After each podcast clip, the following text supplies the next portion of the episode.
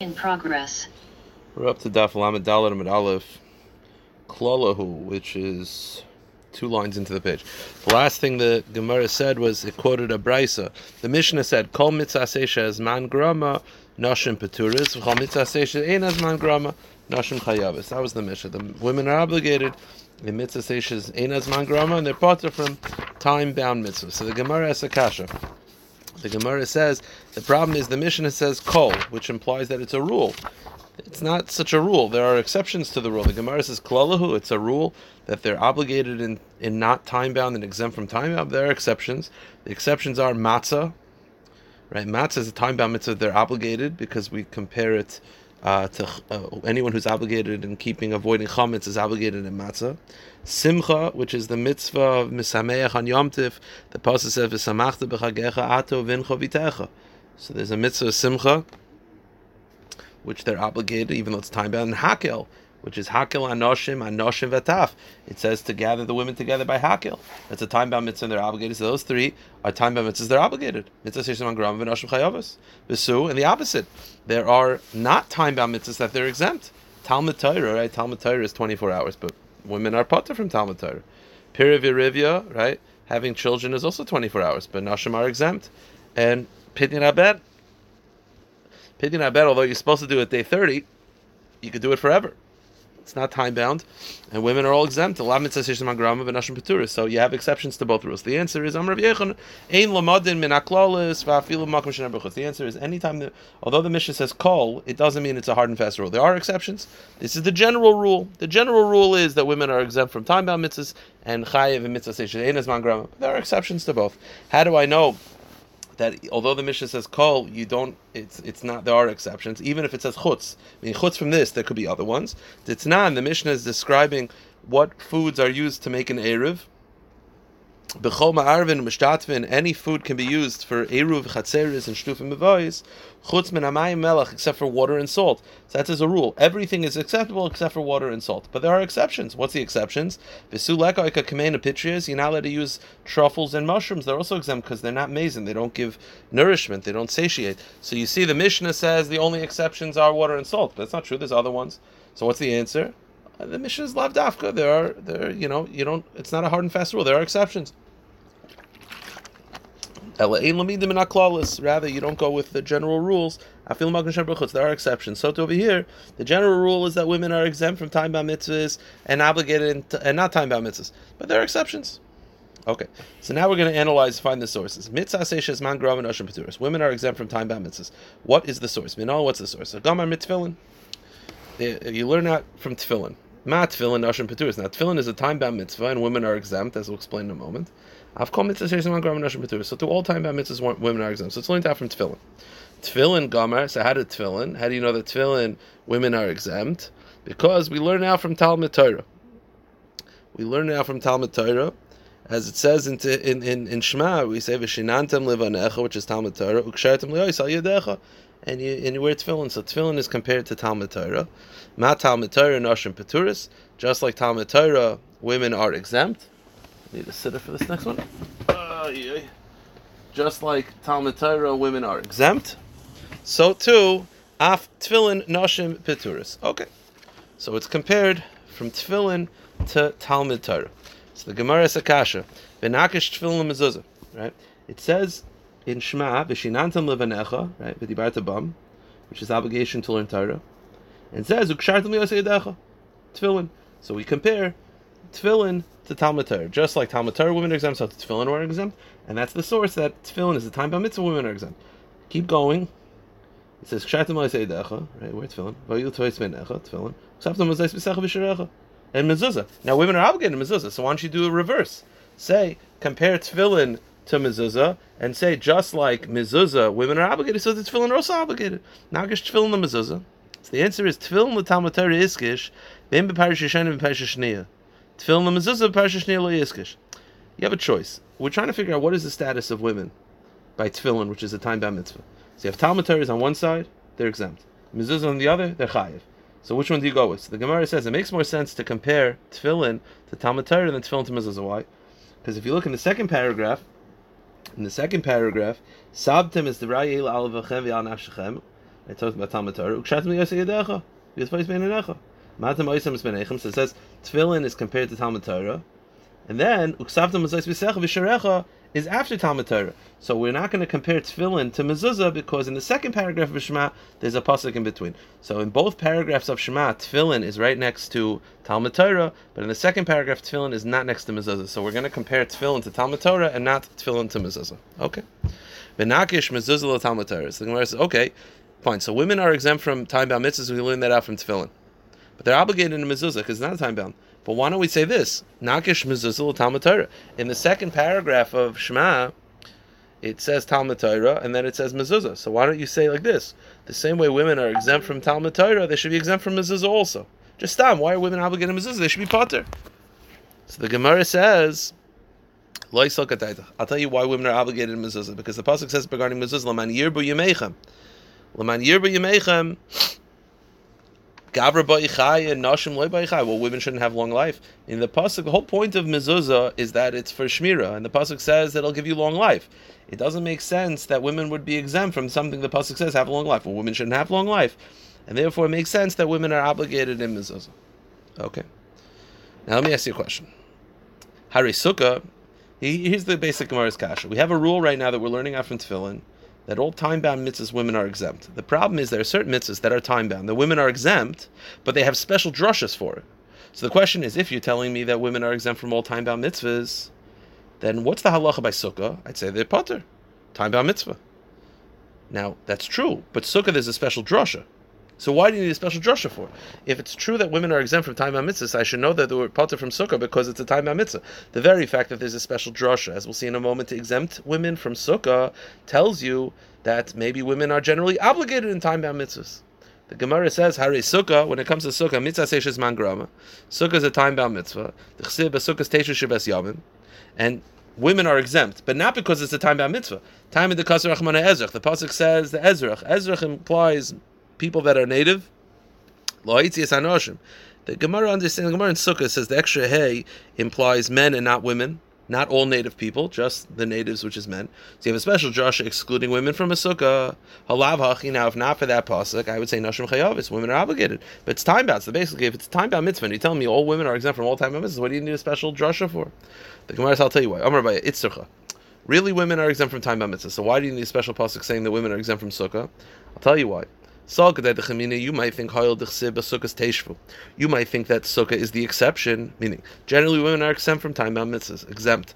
But you might think that sukkah is the exception because the pasuk says sukkah you should live meaning you should have a normal life, which is men and women in the same house. So you might think Besukas Teishvu, Teishvu came to Duru, Madira Ishvi Ishtai, Efsuka Ishvi. So you might think that part of living normally is for a husband and wife to be in the same house. So you might think that women are obligated in Sukkah, although it's uh, a time bound. Kamashmo and Ha'ezer says no, it's not the exception. Go with the general rule that women are exempt from time bound mitzvahs.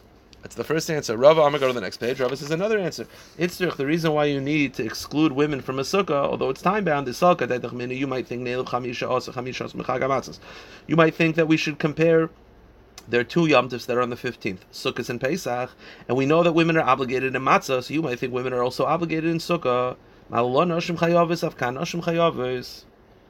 Suricha, therefore the pasuk says no, women are exempt. So you need a special pasuk to tell you that women are exempt because if not for that, I would think that you learn it out from chamit, from matzah that women are obligated.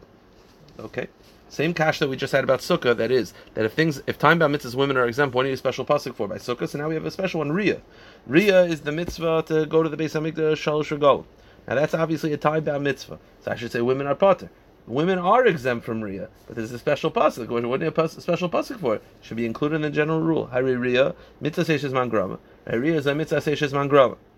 The time in the kasar achman is. The pasuk says regarding oila regel zechurcha, your males lahoitzi anoshim to exclude women. Halavachi nashim chayav. The question is, why do you need a pasuk for? It's a time bound mitzvah. Where it says itzrich, I'll tell you why.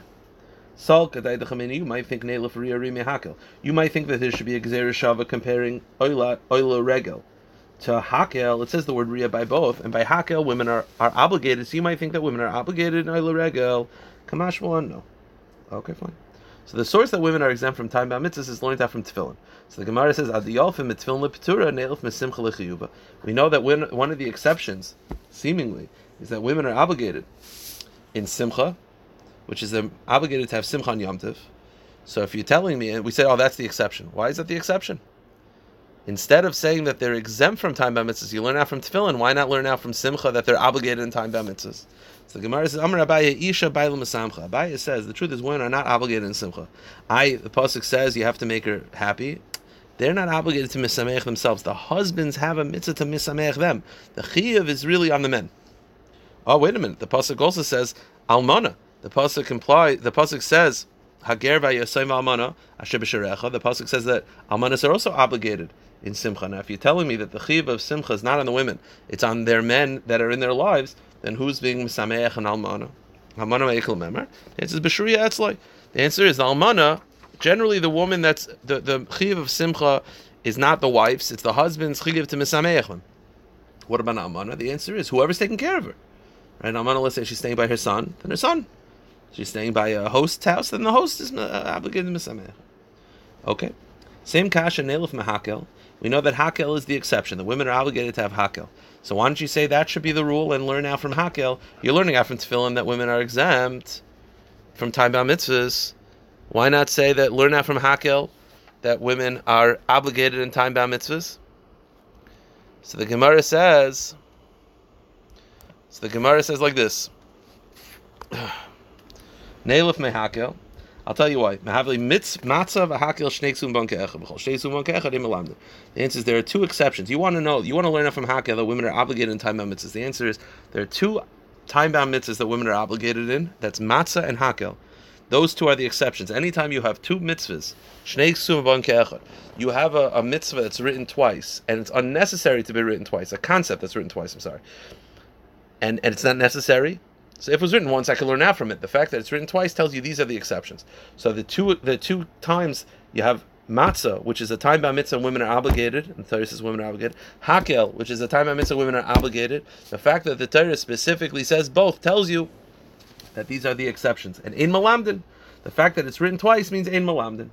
Uh. If you're telling me that any time a concept is written twice, you can't learn out from it, then what's the source that women are exempt from time by mitzvahs? Tefillin. What's another mitzvah that's time bound that women are exempt? Ria, right? Uh, the Oila Rega, we just had it, Zechurcha. So why don't you say Tefillin Beria Nami Sheikh Sumban Ke'echav Malam? Then why don't you say the same thing? That Tefillin and Ria are two time bound mitzvahs that the Torah says women are exempt, and say you can't learn out from it. So the Gemara says Srichi. You only say you don't learn out from it if they're unnecessary to be written. If each one is necessary to be written, then then it's then you could learn out from it. And when you have a concept that's written twice, and it's not necessary to be written twice, that's the Torah's way of saying it's these two times, these two times only. That's the case by matzah and hakel. Matzah and hakel are two times that the Torah says women are obligated in time mitzvahs, and it's not necessary to be written twice. You could just written by matzah, and I learn out from hakel, and vice versa. The fact that the pasuk writes it twice says don't don't learn out from it. But tefillin and riyah, which is that they're exempt, that that's taka necessary each one because each one is necessary.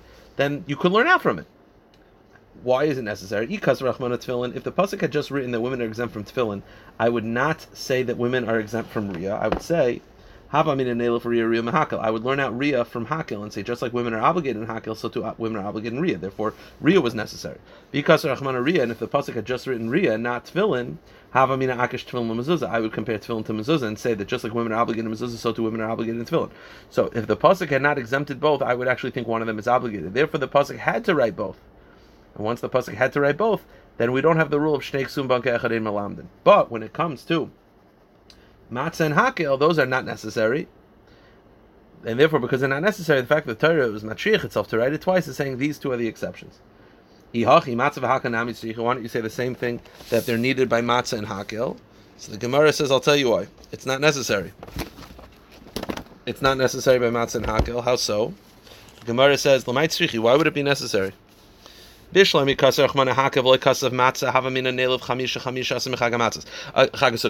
the pasuk writes that matzah and hakel are two cases where women are obligated. The Gemara is saying that it didn't have to write, it did not have to write both, and the fact that the pasuk wrote both is saying these are the exceptions. Why is it not necessary? Because if the pasuk, I understand, if the pasuk just said that women are obligated in hakel, I would think women are exempt from matzah because I would compare matzah to sukkahs, and just like women are exempt from sukkah, I'd say women are exempt from matzah. But Pasuk could just say that women are obligated in matzah. It doesn't have to say that they're obligated in hakel. I'd figure it out. Why? Hakel, the pasuk says men and children. If the pasuk never said women, I'd say if children have to go, of course women have to go. The fact that I could figure out that it's their chayiv, and the pasuk specifically said their chayiv means that matzah and hakel are the exceptions. So the Gemara says, So you're telling me that women are exempt from uh, the women are not obligated in time mitzvahs, even though it says it by matzah and hakel, because they're the exceptions. What about the shita that holds shnei ksum and malamdin that you could learn out from two ksuvim that are banke So why not learn out from matzah and hakel? That's a kasha. I don't think the Gemara uh, answers this kasha. At least not for now. Okay, new topic, not new topic, a new point. So we said that women are exempt from time bound mitzvahs, learned out from tefillin. How do I know that women are obligated and not time bound mitzvahs? So, Yolif Mimara, we learn it out from uh. Ma Mayr Nashim Chayav, just like when it comes to fearing the parents, it's a, it's not time bound and they're obligated. So too, they're obligated by all not time bound mitzvahs. V'neil from Talmud Torah. The Gemara says, why not learn out from Talmud Torah and say just like Talmud Torah they're exempt, so to all not time bound mitzvahs they're exempt. The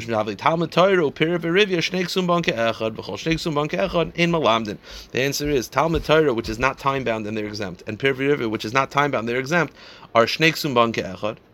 It's not necessary to be written by both. They're the exceptions and not the rule. And therefore, the rule is the average uh, mitzvah seisha as mangrama with nashim chayavis. So the Gemara will end with this. Now, according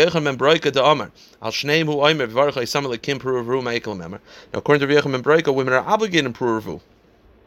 So therefore, why don't we, why don't we learn out from Talmud Torah that women are exempt? And